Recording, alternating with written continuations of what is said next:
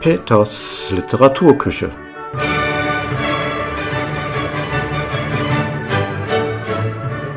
Der Literaturpodcast von und mit Peter Fassbender, frisch und direkt aus meiner Küche.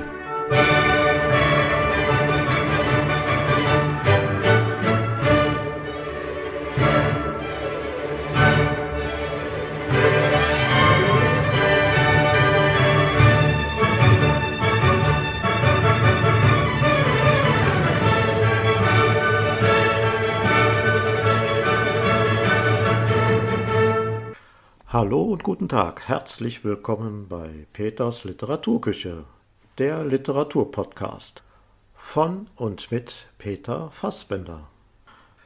Die heutige Folge steht unter dem Motto Peter allein zu Hause, also es sind heute keine Gäste hier in meiner Küche, zumindest keine lebenden. Literarische Gäste werden aber hier natürlich eine Rolle spielen. Somit hoffe ich, dass ich genügend Konzentration habe zwischen der Literatur und der Technik, damit sich die Tonqualität gegenüber der Folge 1 dann doch erheblich verbessern kann. Hoffen wir das Beste.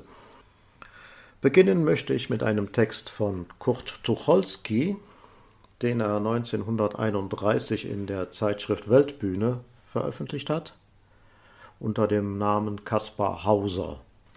Wem die eine oder andere Stelle aus dem Text nicht so gefällt oder zusagt, dem kann man halt nur mit Kurt Tucholsky selber sagen, was darf Satire? Alles. Der Mensch. Der Mensch hat zwei Beine und zwei Überzeugungen. Eine, wenn es ihm gut geht, und eine, wenn es ihm schlecht geht. Die letztere heißt Religion. Der Mensch ist ein Wirbeltier und hat eine unsterbliche Seele sowie auch ein Vaterland, damit er nicht zu übermütig wird. Der Mensch wird auf natürlichem Wege hergestellt, doch empfindet er dies als unnatürlich und spricht nicht gern davon. Er wird gemacht, hingegen nicht gefragt, aber auch gemacht werden wolle. Der Mensch ist ein nützliches Lebewesen, weil er dazu dient, durch den Soldatentod Petroleumaktien in die Höhe zu treiben, durch Bergmanns Tod den Profit der Grubenherren zu erhöhen, sowie Kultur, Kunst und Wissenschaft, der Mensch hat neben dem Trieb der Fortpflanzung und dem zu essen und zu trinken zwei Leidenschaften: Krach zu machen und nicht zuzuhören. Man könnte den Menschen geradezu als ein Wesen definieren, das nie zuhört. Wenn er weise ist, tut er damit recht. Denn Gescheites bekommt er nur selten zu hören. Sehr gerne hören Menschen Versprechungen, Schmeicheleien, Anerkennungen und Komplimente. Bei Schmeicheleien empfiehlt es sich immer drei Nummern gröber zu verfahren, als man es gerade noch für möglich hält. Der Mensch gönnt seiner Gattung nichts. Daher hat er die Gesetze erfunden. Er darf nicht, also sollen die anderen auch nicht.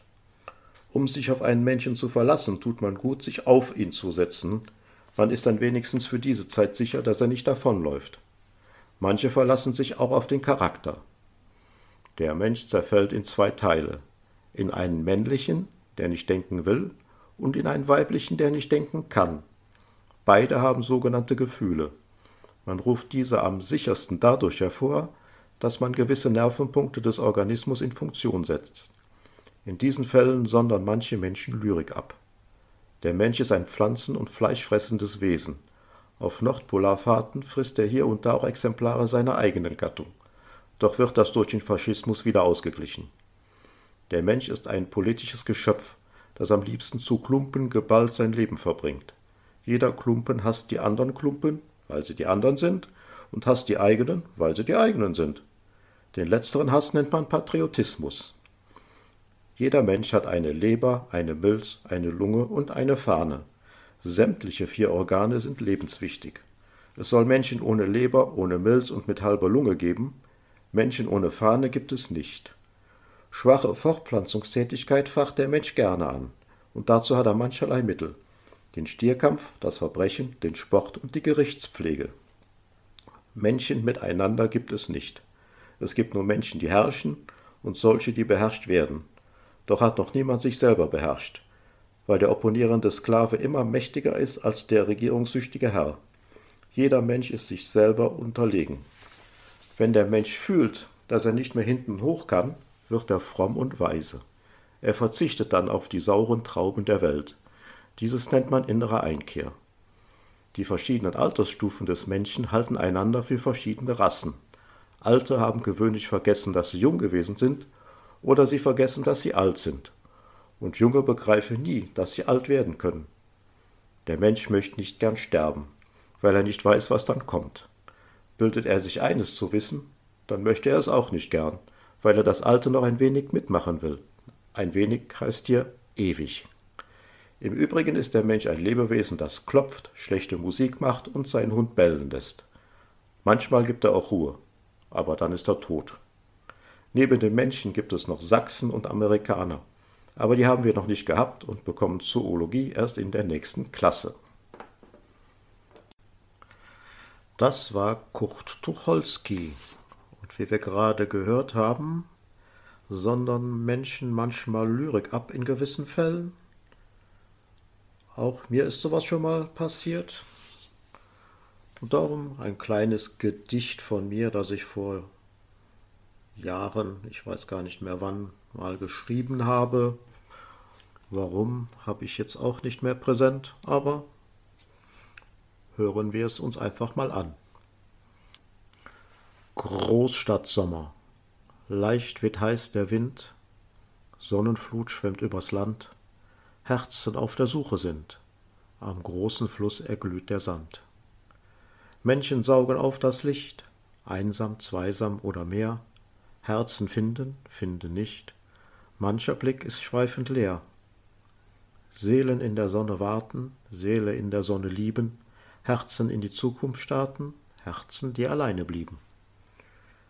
Ja, das war mein kleiner Ausflug in die Lyrik für heute. Zumindest in die Jahreszeit passt es ja. In der ersten Folge hatte ich ja eine Begebenheit aus dem Botanischen Garten in Stockholm vorgetragen, die sich dort so oder zumindest so ähnlich zugetragen hat.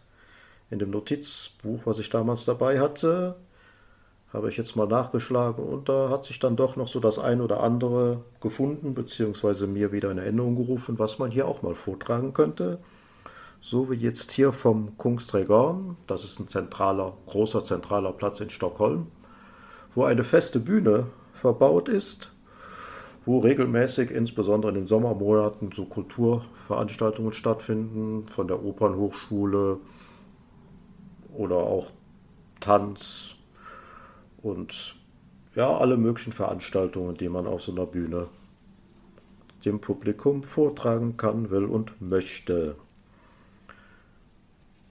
Den Text, den ich jetzt hier vorlesen will, nennt sich Jugend musiziert und das hat sich auch so grob in diesem Rahmen zugetragen. Jugend musiziert. Worüber es sich nicht zu sprechen geziemt, Darüber muss man schweigen. Aber was ist mit Schreiben? Wohl dann eher nicht. Oder? Wenn sich, wie in diesem Fall, sehr junge Menschen mitten in der schwedischen Hauptstadt auf die Bühne eines der belebtesten Plätze trauen und ihr musikalisches Können zu Gehör bringen wollen, ist vor allem Anerkennung angebracht. Kritik sollte hinten anstehen, zumal die Kunstfertigkeit und somit auch die Kunstfehler für die Öffentlichkeit für jeden Anwesenden direkt erkennbar und präsent sind. Ein Mut, den man loben kann und sollte. Jugendliche, die sicherlich noch nicht den Höhepunkt ihrer Kreativität und Schaffenskraft erreicht haben, reüssieren vor Hunderten von Menschen. Menschen, die sich Zeit nehmen, ihren Arbeitsalltag unterbrechen, den angebotenen Raum für Kunst und Kultur in der Großstadt wahr und annehmen und gewillt sind zuzuhören, wohlwollend zuzuhören so auch ich. Also, alles gut. Vier junge Damen beginnen mit dem Lied Killing Me Softly, gekonnt und schön anzuhören, bis auf ein Störgeräusch, das sich in die Ohren bohrt. Im Umfeld der Bühne, der Sitzgelegenheiten der angrenzenden Straßen und Flächen ist keine Quelle zu lokalisieren, was der penetranten Präsenz des Geräusches keinen Abbruch tut. Wieder auf die Bühne konzentriert steht sie da, weit im Hintergrund ein Mädchen, das auf seiner Geige herumkratzt. Die Ortung verschafft Erkenntnis, aber keinerlei Erleichterung in den Ohren. Der Störfaktor scheint auch andere erreicht zu haben, So erhöht sich stetig die Lautstärke der vier Sängerinnen, bis die geballte Girl Power vollends die Violingeräusche überdecken und paralysieren kann. Mir kommen umgehend die zwei Cellistinnen in den Sinn, die mittags in der Stadt versuchten, ihre Kunst an die Frau und an den Mann zu bringen, wobei sie schon bei diversen Versuchen gleichzeitig mit dem Musikstück zu beginnen kläglich scheiterten. Sammeln Sie Geld für Cellostunden? So meine subjektiven Überlegungen dort. Doch zurück zur Bühne und zu dem Jetzt und Hier. Es scheint, dass bei aller Begabung und Freude am Tun das Spielen von Streichinstrumenten von den Musikerinnen und Musikern einiges abverlangt. Keine Instrumente, die einen schnellen Erfolg garantieren. Wie damit umgehen? Wächst man mit seinen Aufgaben, wenn man auf der Bühne untergeht? Wäre es nicht besser vorher festzustellen, dass es nicht reicht? Noch nicht reicht? Die federführende Organisation für die Veranstaltung auf dem Platz ist mit dem Motto Welt verändern angetreten. Mich hat die junge Violinistin sicherlich beeinflusst. Meine Welt verändert? Das wohl nicht. Obwohl, diesen Text würde es ohne sie nicht geben. Ob ich sie später einmal auf irgendeiner Bühne in der Welt bewundern kann? Mit mehr Erfahrung, besserer Technik und Fingerfertigkeit? Es würde mich freuen, wenn es dazu kommen würde. Und wenn jetzt und hier meine letzte Stunde oder Minute gekommen sein sollte, nun, dann Killing Me Softly with her song, Killing Me Softly. Ja, so viel zu den Ereignissen, Vorkommnissen im Kulturbetrieb auf dem Kunstrekord in Stockholm. Nun kommen wir zu einem Märchen von Joachim Ringelnatz aus dem Kinderverwirrbuch. Der Titel lautet Vom andern aus lerne die Welt begreifen. Emanuel Assup war durch Fleiß, Einsicht und Treue ein wohlhabender Gutsbesitzer geworden. Sein einziges Kind, ein stiller Junge, hieß Schellig. Der hatte das Abitur bestanden, nun sollte er einen Beruf ergreifen. Er äußerte, befragt etwas unsicher, Seemann. Der Vater redete ihm das aus. Das Marineleben sei ein hartes und gefährliches. Schellig könnte mit seiner guten Schulbildung auf anderen Gebieten festeres Glück erreichen. Emanuel Assup führte das sehr sachlich und herzlich aus und ließ dem Sohn danach Zeit, sich in Ruhe auf etwas anderes zu besinnen. Schellig ging spazieren, durch den Garten ans Meer, am Strand entlang, durch den Wald über die Felder. Er fütterte die Vögel und die Fische und sein Lieblingstier, eine Riesenschildkröte, die ihm der Vater zum Geburtstag geschenkt hatte. Für das Tier war im Garten ein zehn Quadratmeter großes Gehege mit einem Bretterzaun abgegrenzt. Nach mehreren Wochen erkundigte sich der Herr Assup bei seinem Sohn, bist du schon mit dir selber einig darüber, was du werden willst? Ich möchte Flieger werden. Nein, mein Junge, das gebe ich nicht zu. Der Fliegerberuf ist ein waghalsiger und sein Ruhm befriedigt auf Dauer keinen geistig begabten Menschen. Überlege dir etwas Besseres. Ich lasse dir Zeit zum Nachdenken, solange du willst. Aber ich warne dich vor dem Müßiggang. Werde nicht faul, wie es zum Beispiel die Schildkröte ist, die tagelang auf einem denselben Fleck liegt und noch nichts geleistet hat. Der Sohn antwortete schüchtern, ist sie nicht dennoch ein großes Tier geworden? Da wandte sich der Vater lächelnd ab. Schellig ging zur Schildkröte und fragte sie, bist du glücklich? Aber sie gab keine Antwort, sondern zog sich in ihr Gehäuse zurück. Schellig fragte die Vögel, seid ihr glücklich? Ja, ja, weit über die höchsten Türme, Wipfel und Gipfel, durch die lichten und wechselnden Wolken zu jagen, gegen die Winde zu steigen, vom Winde getragen, sich schweben zu halten, aus steilen Höhe sich fallen zu lassen, um kurz vor den Aufball die fangenden Schwingen zu entfalten und frei zu singen. Das ist wunderschön. Da wurde Schellig sehr traurig. Ohne sich jemanden anzuvertrauen, verließ er eines Morgens das Haus seines Vaters und wanderte davon. Als er nach zwei Tagen den höchsten Punkt eines hohen Berges erreicht hatte, stürzte er sich von einer steilen Felswand hinab. Zweifellos wäre er in der Tiefe zerschmettert, wenn ihn nicht ein großer Vogel mit seinen Flügeln aufgefangen hätte. Der trug ihn nun Meilen und Meilen weit über Länder und Meere durch die Lüfte. Fliegen ist schön, sagte Schellig. Ja, fliegen ist schön, aber man muss es erlernen und verstehen. Und der Vogel setzte den jungen Mann in einer fernen großen Stadt ab und entflog. Schellig fühlte sich frohen Mutes und unternehmungslustig. Er suchte und fand eine Stellung bei einer Fliegereigesellschaft und wurde im Laufe einiger Jahre ein geschätzter Luftpilot. Obwohl er zweimal mit seinem Flugzeug abstürzte, kam er doch mit dem Leben davon und blieb gesund. Aber seinem Vater sandte er nicht das geringste Lebenszeichen. Er wollte ihn erst dann benachrichtigen, wenn er einmal durch eigene Kraft ein Vermögen erworben hätte. Das gelang ihm nicht. Er ward des Fliegerlebens überdrüssig und seine Sehnsucht nach dem Vater wuchs und wurde so mächtig, dass er eines Tages heimkehrte. Vater und Sohn fielen einander in die Arme, sie weinten vor Rührung und Dankbarkeit. Dennoch sprach Schellig kein Wort über das, was er erlebt hatte, und der Vater fragte mit keinem Wort danach, sondern verzieh schweigend.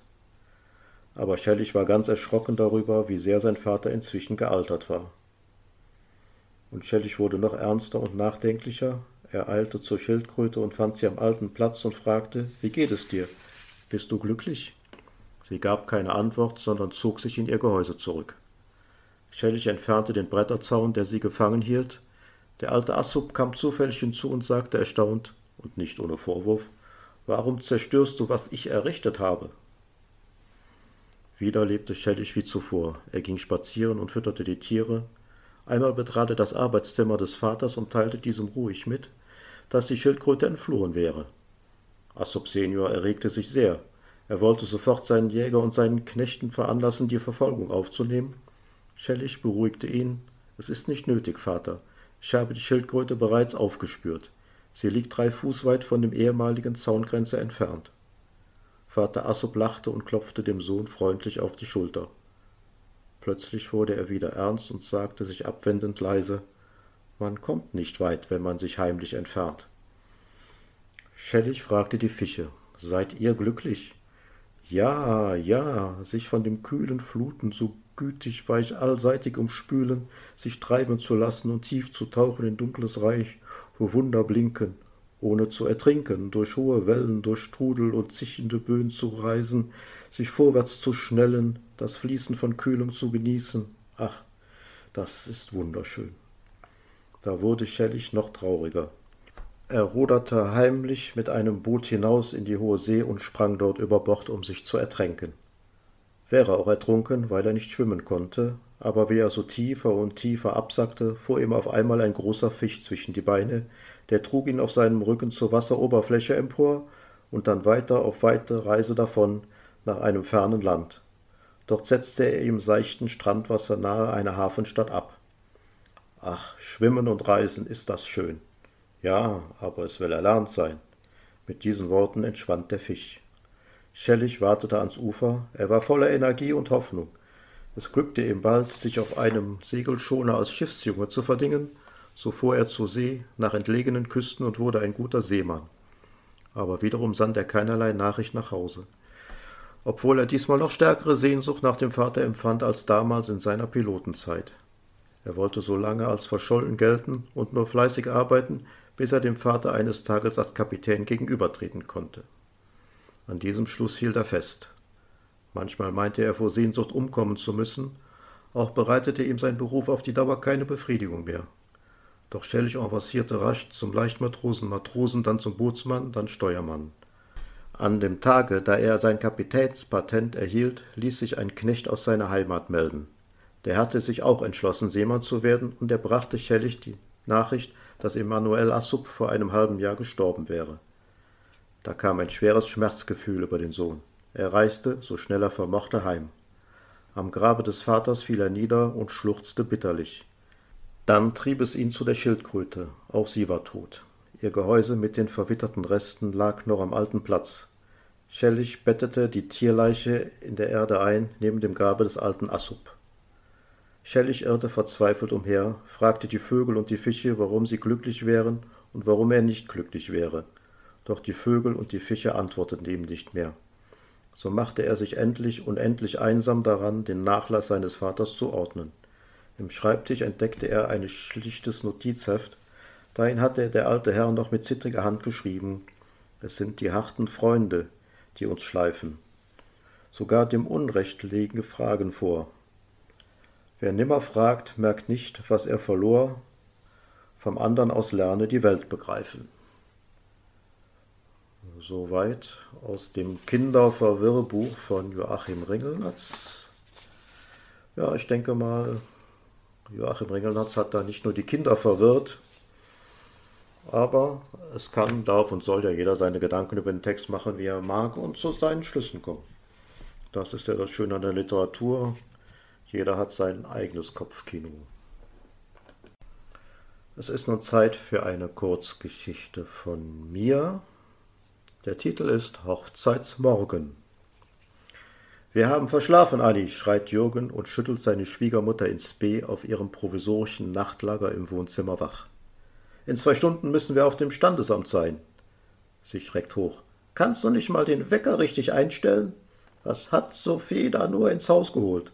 Sie schüttelt kräftig den Kopf. Wir sind hier in meiner Wohnung, sagt er. Sie schnaubt verächtlich. Schöne Wohnung, 40 Quadratmeter, 13. Stock im Wohnblock. Von der Gegend wollen wir erst gar nicht reden. Für zwei Personen genügt das voll und ganz, presst er heraus. Hast du das gehört, Sophie? Ich, deine Mutter, ist hier nicht willkommen. Jürgen verdreht die Augen und eilt Richtung Bad. Annie drängt ihn unsanft beiseite und zwängt sich durch die Tür. Ich schlüpfe da kurz mal rein. Aber ich muss doch, setzt Jürgen an. Und von wegen schlüpfen, murmelt er. Jetzt lass Mama doch, sagt Sophie. Sie kann ja schließlich nichts dafür, dass du nur ein Bad hast. Bad nicht so etwas, alles viel zu eng, ruft Annie durch die dünne Tür. Für normale Menschen ist da Platz genug. Willst du sagen, meine Mutter ist nicht normal? Nein, nein, nein, natürlich nicht. Sie ist eher übernormal, also sozusagen. Ähm, ich habe schon ganz genau verstanden, was du meinst, Jürgen. Dann ist ja gut, Schatz, sagt er, dreht sich schnell um und hämmert an die Tür des Bades. Raus jetzt, die anderen müssen auch mal. Hanni öffnet die Tür. Wie ein rosafarbener Berg steht sie in ihrem Frotteebademantel im Rahmen. Lass mich endlich durch, drängelt Jürgen. Wenn der Herr sich mal ein wenig mehr um eine anständige Wohnung für meine Kleine gekümmert hätte, müsste ich meine Morgentoilette nicht ständig unterbrechen. Jürgen entgegnet. Es kann sich nicht jeder einen Schlossherrn angeln, der dann plötzlich kurz nach der Hochzeit auf mysteriöse Weise dahinscheidet. Was willst du mir jetzt hier wegen des unerwarteten und tragischen Todes meines geliebten Mannes unterstellen? Jürgen, lass Mama endlich in Ruhe. Er presst schweigend die Lippen zusammen. Komm, Sophie, wir gehen jetzt erstmal eine rauchen. Annie eilt voraus, dicht gefolgt von ihrer Tochter. Jürgen blickt auf die Uhr, verdreht die Augen und schaut die beiden kopfschüttelnd an. Unbemerkt kann er die Türe hinter ihnen von innen verriegeln, geht ins Bad und hofft auf einige ruhige Minuten, um sich schnell und ungestört für den Tag zurechtzumachen. Kaum in dem vermeintlich stillen Örtchen angelangt, dringt panisches Klopfen zu ihm durch, gefolgt von Triaden ausgedehnter Flüche von Annie und Sophie. Mach sofort auf, du Versager, dröhnt Annies Stimme in die Wohnung. Zur Balkontür eilend sieht er die Frauen, oder besser die vor Wut schäumenden und entstellten Furien toben. Zögerlich greift er in Richtung der Verriegelung. Annie trommelt mit beiden Fäusten auf die Scheibe ein. Sofort aufmachen, ich bring dich um, du Schwein! Sophie stimmt in die Schreie ein, die sich nun zu unmenschlichen Urlauten vereinen, begleitet von wilden Gesten und Schlägen gegen die Scheiben. Jürgen stolpert unkontrolliert zurück. Oh mein Gott! Er starrt durch die Balkontür und das Fenster, wie in Jurassic Park. Mit kaltem Schweiß auf der Stirn flieht er entsetzt aus der Wohnung über das Treppenhaus ins Freie. Mit tiefen Zügen atmet er die kühle, frische Morgenluft der ruhigen Anliegerstraße ein. Nun klarer im Kopf wird ihm bewusst, dass er barfuß in Unterwäsche auf der Straße steht und das natürlich ohne Wohnungsschlüssel. Vom Balkon dringt das Gekeife von Annie herunter, die sich weit über das marode Stahlgeländer beugt. Hält ja doch noch einiges aus, brummt Jürgen vor sich hin, genau wie der Hausverwalter gesagt hat. Plötzlich eilt das Geländer doch noch von der Schwerkraft getrieben Richtung Erdoberfläche, dicht gefolgt von der Fastschwiegermama, die wie eine mächtige, dicke rosa Wolke eiligst nach unten strebt und dies in einer Geschwindigkeit, wie das Wolken für gewöhnlich nicht zu tun pflegen. Der scheppernde Aufprall des Geländers wird dumpf durch den Aufschlag der rosa Wolke erstickt. Jürgen betrachtet das entstandene Bild einen Augenblick lang und nickt anerkennend mit dem Kopf. Wow, da muss man Annie aber wirklich mal recht geben. Ihr Bademantel Marke Flauschi Deluxe ist aus einem echt tollen Material. Saugt das ganze Blut auf. Er schaut nach oben, dann wieder auf seine beinahe Schwiegermutter und zieht murmelnd die Schultern hoch. Hochzeit ist für heute nicht mehr.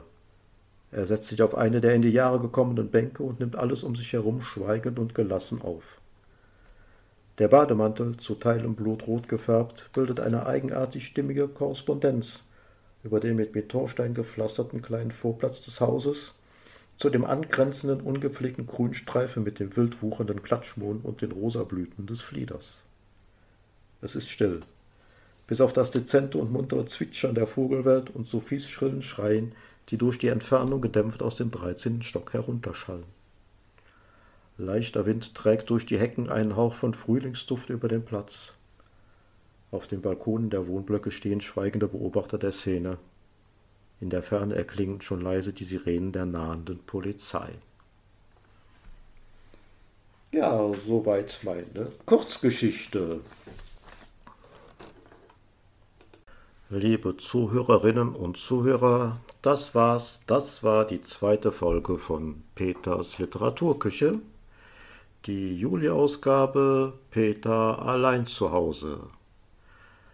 Wer Anmerkungen oder Fragen zu der ganzen Sache hat, kann sich gerne melden unter der Mailadresse litküche.gfx.de, Küche mit UE, oder auf der Facebook-Seite Literaturküche, auch mit UE.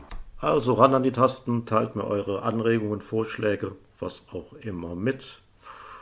Ja, dann sage ich mal Tschüss und auf Wiedersehen, beziehungsweise auf Wiederhören im August.